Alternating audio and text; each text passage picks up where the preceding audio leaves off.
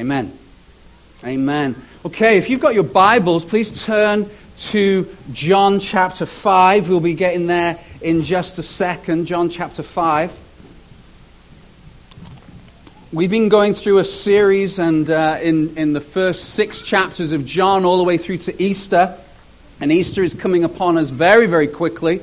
I'm looking forward to that very much. We've got a special Easter Sunday planned, and it's a great Sunday for you to invite your friends and neighbors and family who maybe don't know Jesus, or if you're here and you're still kind of thinking through what Christianity is about. Easter Sunday is going to be a great day. Nicole and Leishan and the team have got some wonderful things uh, planned, and you'll hear more about that in the next week or so.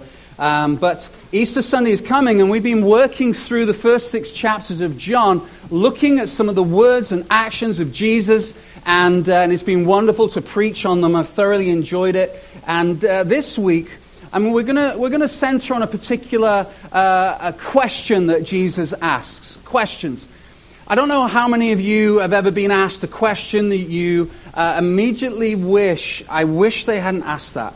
I, I, wish they hadn't asked that question. I remember distinctly, I think each of my children have done this at various times in their lives when they've said, Hey, Dad, who's your favorite? And then, of course, you go, You are. And you all are my favorite. You're like, oh, this is, this is really bad. They're so desperate to be favorite. Oh, as you're reaching for that donut, you go, oh, how many donuts have you had? That's a question I don't want you to be asking me right now. When was the last time you went to the gym? Again, a question I don't want to be asked right now. Uh, have you put on weight? Is a question that your spouse asked you, apparently. And, and that's, that's not a good question to be asked. But there's some questions that we need to be asked, even if we don't want to be asked them, because those questions are the ones that cause us to really consider and reflect, and they're revealing about, about who we are. That's what questions do. Good questions reveal something about us to ourselves. The Bible is filled with questions. And God, right at the beginning, we're going to see this in a little minute, God, right at the beginning of Scripture, starts asking mankind questions. Now, is that because God doesn't know the answer? No, He's omniscient. He's all knowing. He, he knows everything. But the questions through the Bible are always about revealing something to the person about themselves. It's not God wanting to know, He already knows. But do we know? And so we're going to come to a question in this uh, passage that is incredibly revealing, not about just about ourselves, and, and it is, it's actually quite convicting, but also about who Jesus is. So I want to read this passage. It's quite a few verse, quite a few verses. It's a very well known passage of Scripture, and it's in John chapter 5, and uh, we're going to read uh, some verses together as I go through. They should appear on the screen. Uh, after this, there was a feast of the Jews, and Jesus went up to Jerusalem. Now, he's referring to the Passover. It is a very busy time of year. Now, there is in Jerusalem, by the sheep gate, a pool in Aramaic called Bethesda, which has five roofed colonnades. In these lay a multitude of invalids, blind, lame, and paralyzed. One man was there who had been an invalid for 38 years.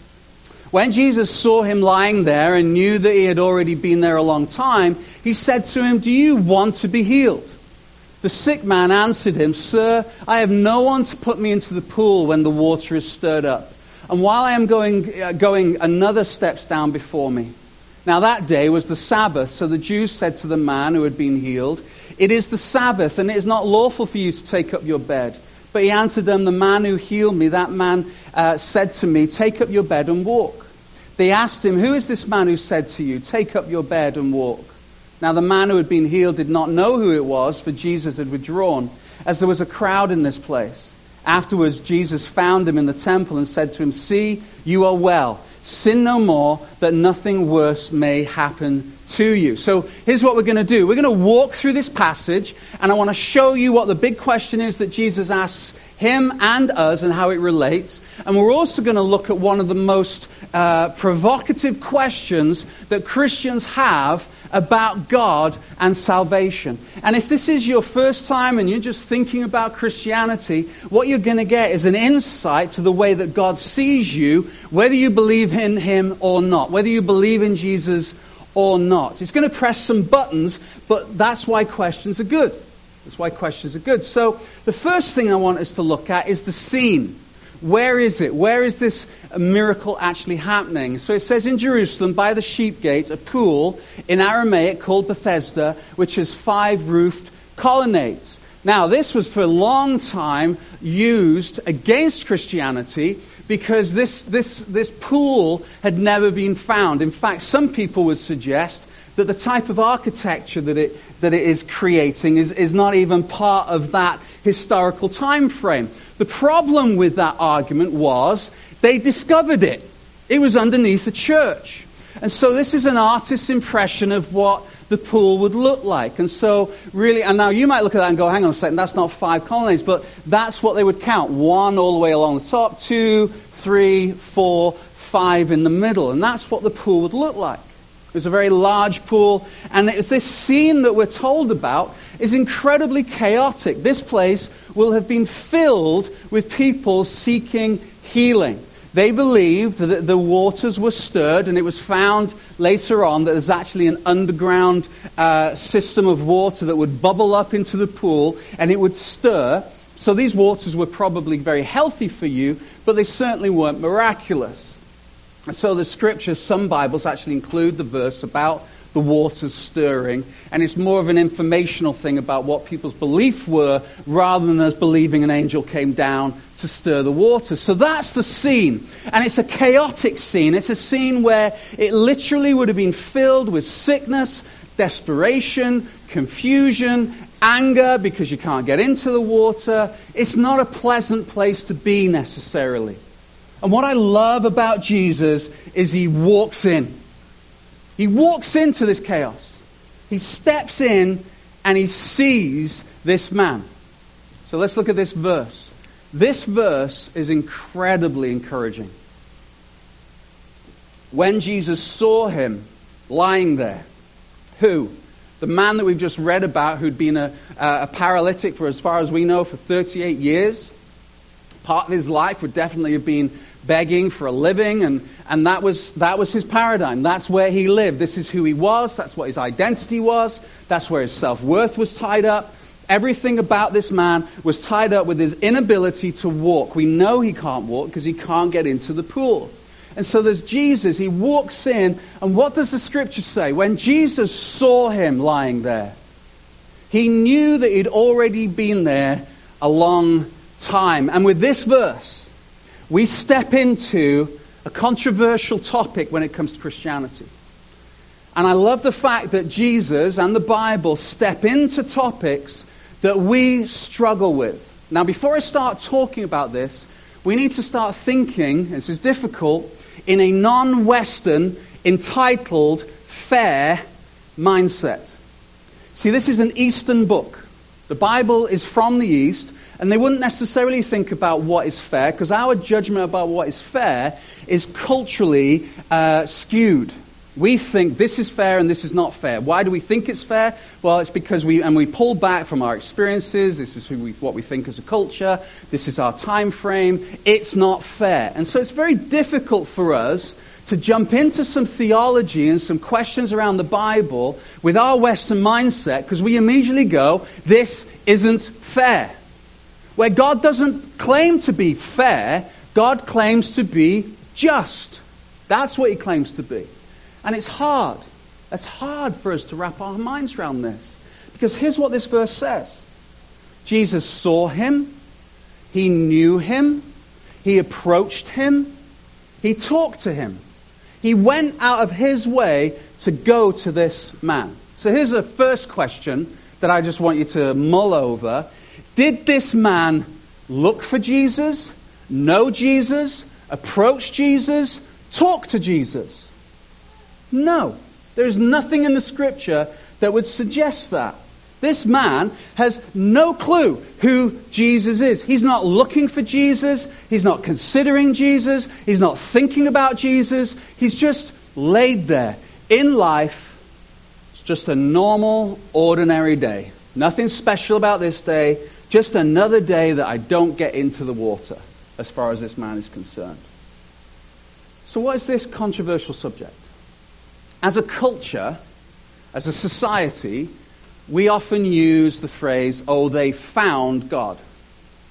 They found religion. That, that I decided to be a Christian, or I am a Christian, I, I, I found Jesus. The reality is this, and this is where we go, oh, this is difficult.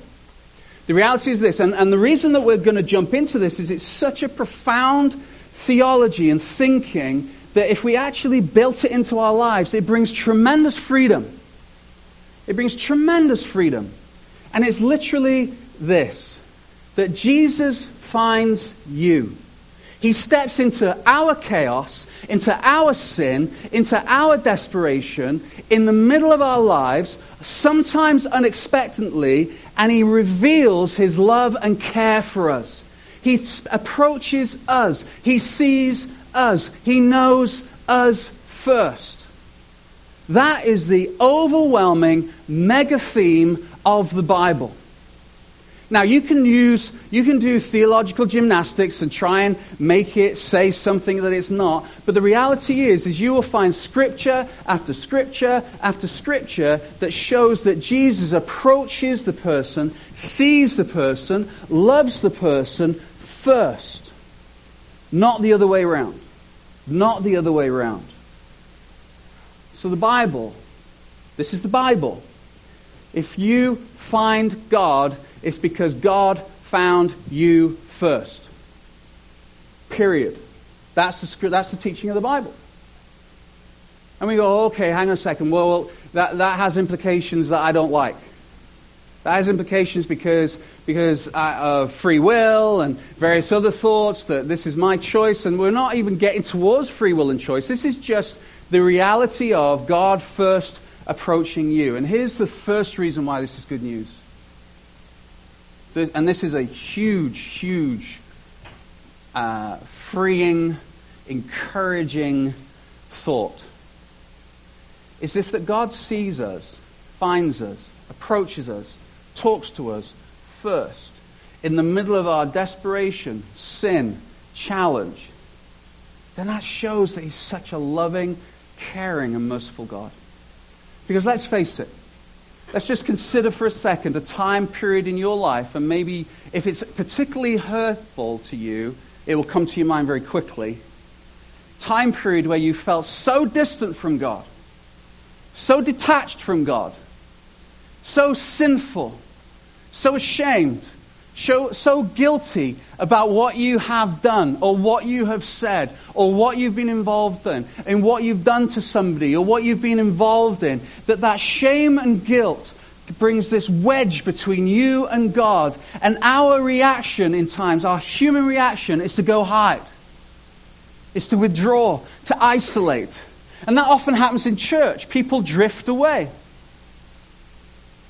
but God, in His loving mercy, is the one that comes after you. He doesn't wait necessarily for you to come after Him. He just gently starts wooing you back, starts drawing you back. See, the scriptures say this constantly. This is why I use the word mega theme. A mega theme in the scripture is when there's this constant message all the way through the scripture. It's just, it's said all often, over and over and over and over, the mega themes, like the atonement, the resurrection, the virgin birth, the love and mercy of God, the sovereignty of God. These are mega themes all through the scriptures. Then there's minor themes, and interestingly, it's the minor themes that people get hung up about and get arguing about. You know, well, is it this way? Is it that way? And, and if we could just focus on the mega themes, not saying they're unimportant, but the mega themes. This is a mega theme in the scripture, and it's summed up like this. In Romans 3, Paul says this There is no one righteous, not even one. There is no one who understands. There is no one who seeks God. What is he referring to? He's talking about before you come into contact with Jesus. In other words, there is nothing inside the human spirit that would want to seek after God. Nothing. In fact, in other places, you're actually referred to as dead. There is no interest in God. In fact, I'll go further. The scripture teaches this we recoil, we resist, and we replace God. We don't want anything to do with him because we see somehow if we come into a relationship with God or if we go to that church, then somehow our life is going to change and we resist that. And so what we do is we all we replace God with other things because we are worshiping uh, we are, beings who want to worship. I'm halfway through watching a documentary right now. Uh, for those of you who understand what I mean, you know, you're never able to see something that's an hour and a half long in one sitting. I, I, on holiday, maybe, maybe my sabbatical, I'll be able to do that. But I'm in like, I'm probably a third of the way through a documentary about Coldplay. It's a brilliant documentary. My son recommended I watched it. I love it. It's great. I've been to see Coldplay, so I can kind of relate, and they're incredible, wonderful documentary. But it often flicks back to this particular stadium or open air stadium in San, uh, Sao Paulo, and I, I don't know, there must be, it looks like a couple hundred thousand people. It's unbelievable.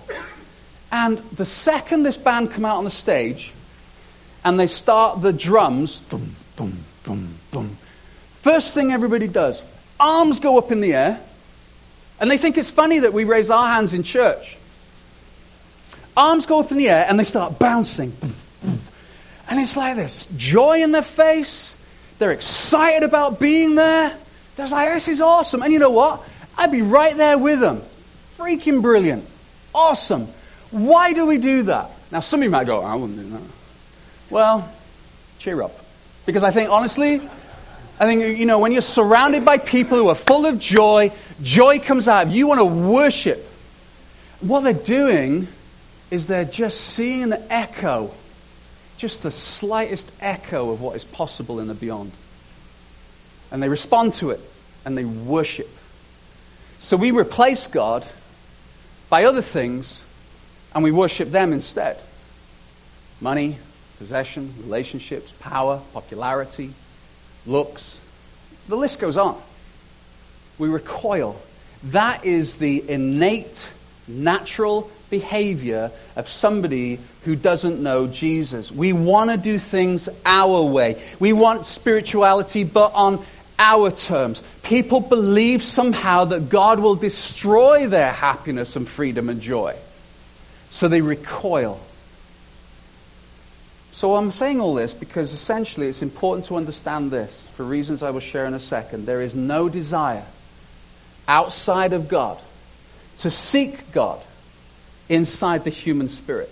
There's no desire until God, listen to this word, initiates that desire. Okay, some of you might not be still not with me, so let me show you some scriptures. John 6 44. No one can come to me unless the Father draws him. Acts 16, verse 14. The Lord opened Lydia's heart to respond to Paul's message. Who opened the heart? Paul? Paul's preaching? Paul's miracles? No, God. Which is great news for a fumbling preacher like me. Because regardless of how entertaining or how brilliant and how marvelous and how intellectual I am not, I still wouldn't be able to convince those who God hasn't opened their hearts yet. Can you see why this is starting to get encouraging? 1 John 4:19. We love him only because he first loved us. And my favorite favorite verse about this, right at the beginning, when Adam and Eve have just sinned, what do they do? They recoil away from God, they resist God, and they go and hide behind a bush because they're naked. I mean, first of all, how daft do you need to be to think that you can actually hide from God? This is God. He's, he's, he's omnipresent. He's everywhere at once walking through the garden going, oh, I've got no idea where they are. They are really good. But this is what God says, one of the first questions that God asks in the Bible. Where are you? Where are you?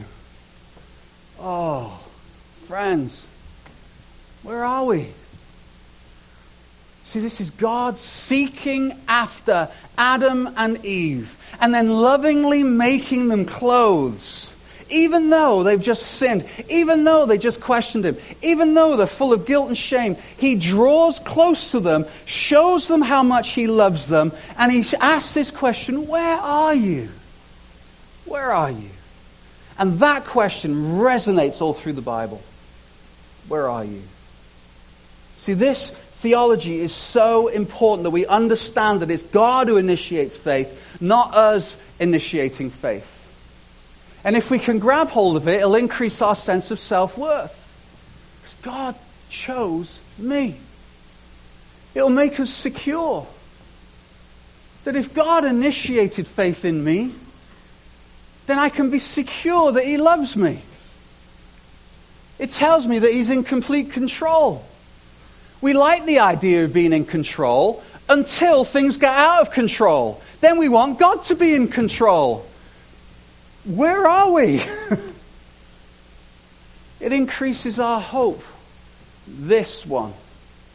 Even if these three are something you need to really think through as to how it affects you, but this one, for those of you who've got prodigals, for those of you who've been praying for the same person for years, for those of you who've got children who just don't seem yet to get it, let me encourage you.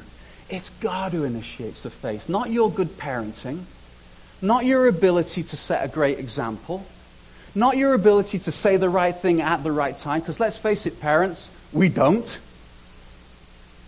It's not our ability at all.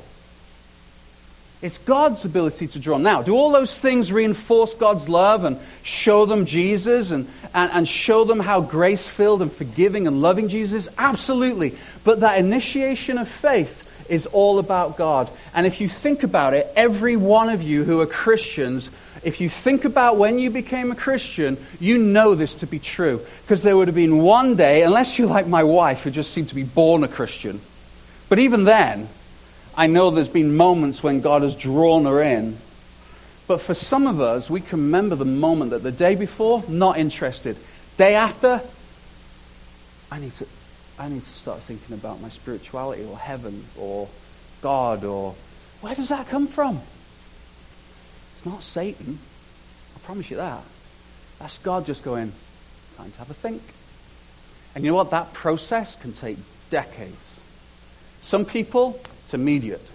In my experience as a pastor, the, one that ta- the ones that take longer to get into faith are often the strong, often, not always, often the strongest. Because they wrestle with it. And it's like Jacob wrestling with God, and then they walk away with a blessed limp, marked for life. So be encouraged, friends, who are, who are sharing faith in the gospel with people that you love and care for. It is God who's in control. And it brings great freedom and peace in ministry and life because we can say, all I need to do, friends, Christian friends, all you need to do is recognize you've been placed on purpose to make intentional friendships, to share your story, to pray and serve, pray for and serve, and share the South with people. If you be obedient to that, God will take care of the rest. God will take care of the rest. I have a friend of mine from years ago who became a Christian. And I was telling Jack this yesterday. He became a Christian because a few months prior, a Christian friend of his, all he said was, I'm Christian. That was it. There was no, let me take you through the Romans road of salvation. Let me give you a tract. Have you, you know, you need to come to church. Have you watched Right Now Media? Have you seen Francis Chan? None of that. It was just, I'm a Christian. And he looked at his life and he looked at what he said and he put the two things together and he went, What am I? What am I? And he couldn't escape it. He couldn't escape it. It was the process of God starting to draw, just like John says, draw him to himself until eventually this plagued him so much he was having sleepless nights that he sought out a pastor who he didn't even know. He just looked him up in the phone book. Remember them? Phone book. And, um, and, then, and then the pastor led him to Jesus. I'm a Christian. This is why in Romans 1, verse 16, the gospel is the power of God to salvation. Not our ability as a church to get everything right. Not our ability to do a great job in kids' ministry, although that's important. We want to do things with excellence, we want to do things well. But if we just put it all on ourselves, then it gets really, really difficult very, very quickly. Because the opposite, if it was us that initiated faith, then that gets really condemning when people don't become Christians. Because it's that, I failed if you don't become a Christian. I failed as a parent if my kid has not become a Christian. I failed as a parent if my kid's not interested in church. I failed as a friend. I failed as an employee. I failed as an, a business owner. And that's not what the scripture says. Not our ability to convince them. And, and here's the really big argument. This just makes me smile. If we don't believe this truth, that it's the power of God unto salvation, why are we praying? Because what we do is we pray that God would change somebody's heart. Well, yes, because He's the only one who can, which is why it's freeing. So, here's what some of you might be thinking. With mental crossed arms and slightly furrowed brows, sounds very Calvinistic. And I, you know, I've heard that's not good. Sounds very Calvinistic. Calvinism and Arminianism are two opposite, well, not particularly opposite, but two thoughts when it comes to salvation. So let me just help you very, very quickly for those of you who are interested. Calvinism and Arminianism agree on this point. They both believe that God initiates faith. Period. Where they disagree is what happens after that. Calvinists believe you can't resist it. Arminians believe you can. And that's all sorts of different implications to that. And I have preached on these subjects before. So Calvinists believe you, can res- can't resist it. Arminians believe that you can. Uh, Arminians believe that everybody gets a call. Uh, Calvinists don't believe that. So if you're interested in the differences, then great, have at it. I'm not preaching on that this morning. All I want you to know is that God initiates faith. And it's encouraging because God looks into the chaos and desperation and sickness of our life, and He's the one that comes looking. So for those of us who are in the room who are struggling right now with guilt and shame, be encouraged. Jesus sees you. He approaches you. He, he talks to you. He's wooing you, and, and we need to respond. So here's the question. He said to him, Jesus said to him, Do you want to be made well? Well, Hmm. Let me think. Yes. Have you, have you ever visited somebody in hospital and asked them that question? So, do you want to get better? No. Not interested in that at all. This is awesome. Why would I want to get out of here? It's the best place on earth. And don't get me, wrong, our hospital is great. But I wouldn't want to stay there. Right? But he asked him a question. But we need to understand something about Eastern living. Jesus asked him this question for a very simple reason. This man may not have wanted to get well because it's really comfortable sat in the shade on a hot day. And it's really great having a constant living, which is what being paralyzed would have brought him. So he's got comfort, he's got shade, and he's got a living. Why would I want to change? Why would I want to change? It's much easier for me to sit there and make excuses as to why I can't change rather than to actually change. And we resonate with this in our culture. And this might be you this morning. So please listen. First of all, here, that if you are here this morning and you've started to think about Jesus and you've started to think about church and you've started to think about God, then I can with all confidence believe that is God initiating some faith in you. But then Jesus asked the question Do you really want to be healed? Because in culture, in our society, there is a great deal of comfort sitting in the shade without Jesus. There's a great deal of comfort not changing. There's a great deal of comfort just being accepting our lot that we don't actually want to change because we have this idea of what Christianity is, even though we're categorically wrong. We have this idea of what Christianity is because we look at the church. Whereas when we want to know what Christianity is, we need to look at Jesus.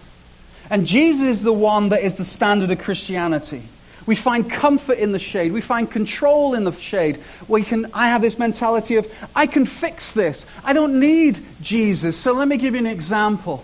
One of the things that breaks my heart as a pastor more than anything else, and I'm saying this very carefully and lovingly because I know that there are people in the room who have experienced times like this, but struggles in marriage that sometimes lead to breakages in marriages.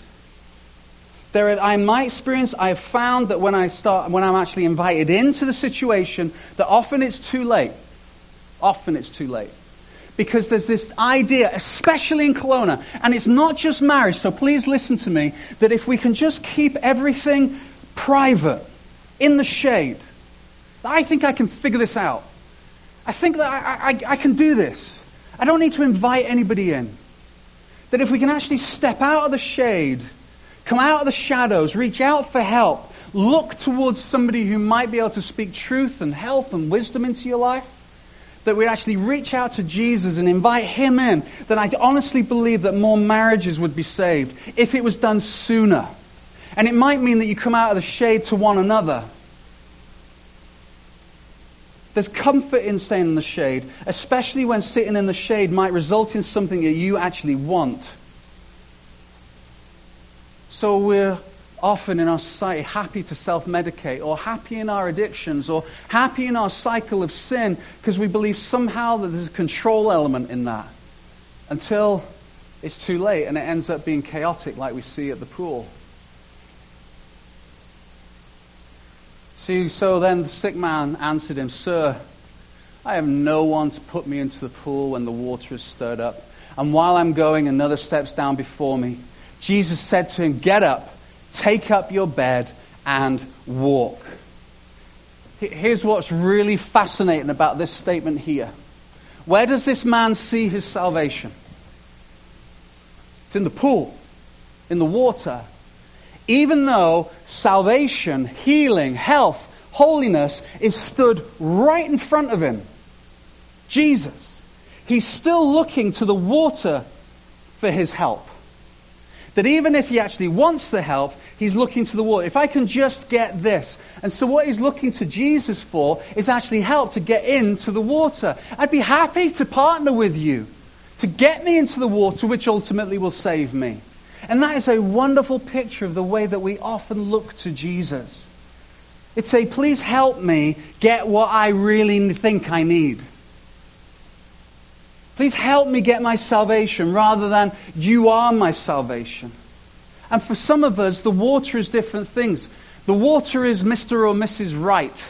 The water is money. The water is career. The water is getting an A in my next exam. The water is, the water is. And we look at that as our salvation. If I can just get that all the time that Jesus is saying, no, no, no, that's not your salvation. I am your salvation. I am your joy. I am your freedom. I am your peace. I am your security. Not your bank account, not your possessions, not the people around you. All that is good and, and great as long as it doesn't become ultimate, but I am the salvation. And he stood right there. This man's is, uh, answer is not the water. What's really going to help me is what? And I'd be happy to have Jesus help me get there. You know, I've had people say to me that they go to certain churches in this town because it's good for business networking. what? Like, I wish looking back that I'd actually gone, what? But I didn't. I went, oh. Thinking, well, please don't come to our church because we have great people there. And, but, mm, yeah, just go. I'm happy to have Jesus help me get there. I'm happy to have Jesus help me get there. I want to be a great parent. I'm happy to have Jesus help me to be a great parent. I'm happy to have Jesus come along and make my child a better person. That's not the way it works. The water is Jesus. This man's answer was not the water. His answer stood right in front of him. And this is the beautiful thing as I pull this together. Afterwards, after the healing, Jesus found him in the temple, same guy, and said to him, See, you are well. It worked. Sin no more, that nothing worse may happen to you. Do you know what I love about this? He found him again. Found him again. I wonder how many of you need Jesus to find you again. Because we have a God that is relentless in his love, in his forgiveness, in his care, and you may be in this cycle of sin and shame and guilt and just like, I'm trying to live in the shadows. I don't want anybody to look at me. I don't want to know. I don't want to share what's going on. It's just so bad. Or, or maybe you're just stuck. Let me encourage you. Jesus goes looking for him again. And this morning, Jesus comes looking for us again and again and again. He continues to woo. He continues to draw. He continues to change. He continues to speak to us. Look at this scripture. The kingdom of heaven is like a merchant looking for fine pearls. This is Jesus talking. When he had found one of great value, he went away and sold everything he had and bought it. We, you and I, are the pearl of great price that he comes looking for. He's willing to give up everything. He gave up everything in heaven to come down on earth, to live the life that was perfect, and to ultimately die on the cross that was not that the scripture says he became sin so that, that, that we, our sin, would be attached to him and would die with him so we could have freedom. We could have freedom. To Jesus, this man was the pearl of great price. To Jesus, you are the pearl of great price. And what's lovely about this whole story is it's done on the day of rest. Rest all through the scriptures is this peace filled, rest filled life. Some of you, and I've been here, rest isn't just not working because your mind and your heart and spirit are not at rest, even though you're off work. Like you go away for a two week holiday and it's on day 13 that your brain's switched off. And then you've got to get home again, which is stressful. Because your mind and your heart and your spirit are on overdrive. What Jesus says, look, if you live with the understanding that I initiated faith in you, you're mine. You're a pearl of great price. I came looking for you, and I do every day. I love you. You're precious to me. You're of great value. And I can bring you everything that you truly desire if we could just get past what we think will bring that to us and see that that is not our salvation, but Jesus is our salvation, if we could position ourselves before that beauty and love every morning and submit to that, and we could actually bring that into our everyday thinking and lives, then Jesus will say this I will give you rest. There remains then a Sabbath rest for the people of God. But anyone who enters God's rest also rests from their own work, just as God did from us. Now, I'm not promising that on day one of your holiday your brain will switch off. But I do think that that has an indication. Do we truly rest in the faith of God? Do we truly rest in what He has done for us? Do we truly rest in the, in the incredible gift of salvation? And those who are, who are kind of thinking this, I, I believe that God is initiating thoughts and beliefs in your, in your mind and you're trying to piece it all together. Let me, let me just tell you this. Are you at rest? Because that's what Jesus has to offer. That we come to him, we submit ourselves to him, and we pray, and we ask for forgiveness. We repent of the things that we know that we've screwed up on, knowing that we have a loving Father the joy that was set before him, endured the shame of the cross. We're the joy. We're the pearl. And so we're, we're going to worship now. And the reason I wanted to do it this way primarily is because the, this kind of thing is not a, oh, that's great message, Pastor, and then off we go into our chaos again. We, I want to give time just to go, okay, how does this apply to me today? Are you at rest? And just praying and thanking God that he, he chose you. For those of you who don't know him yet, you, you, you know, it's a great opportunity just to bring your life before him and close your eyes maybe and just say, Lord, help me, forgive me. Scripture says that those of us that confess he is Lord and confess it with our, believe him as Lord and confess it with our mouths are saved. Are saved. Let's pray.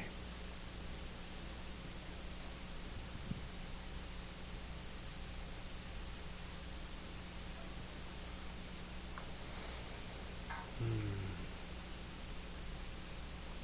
Thank you, Lord.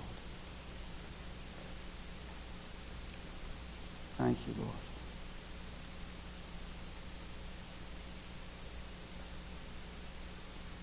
Lord, I thank you that your,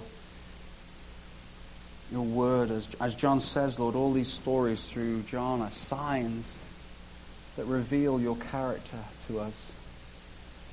And so, Lord, I pray that as, as you walk through the garden of our lives, just like you did with Adam and Eve, that, Lord, we would be cognizant of that question where, where are you? Do you want to be healed? And Lord, I pray that as we worship together now as church family and, and friends, that, that God, that we would, we would just confess, we'd just open our hearts, our minds, our mouths. Yes, Lord. I want that healing. I want that freedom. I want to be able to walk and run again. And Lord, I pray that the faith that you initiate, so grateful for it. Lord, I pray for those in the room who got prodigals or loved ones or friends, God, who don't know you. Lord, I pray that we would be secure in the knowledge that even though we might not see it with our eyes, Lord, you see their hearts and you're in control and you know. Thank you, Lord, for your love. Thank you, Lord, for your mercy. Thank you, God, that you have never, ever given up on me. God, I know that I would have walked away from me. But Lord, you persist. And so, God, this morning I pray that you will find a room full of people positioning themselves humbly before you to receive that which you are offering.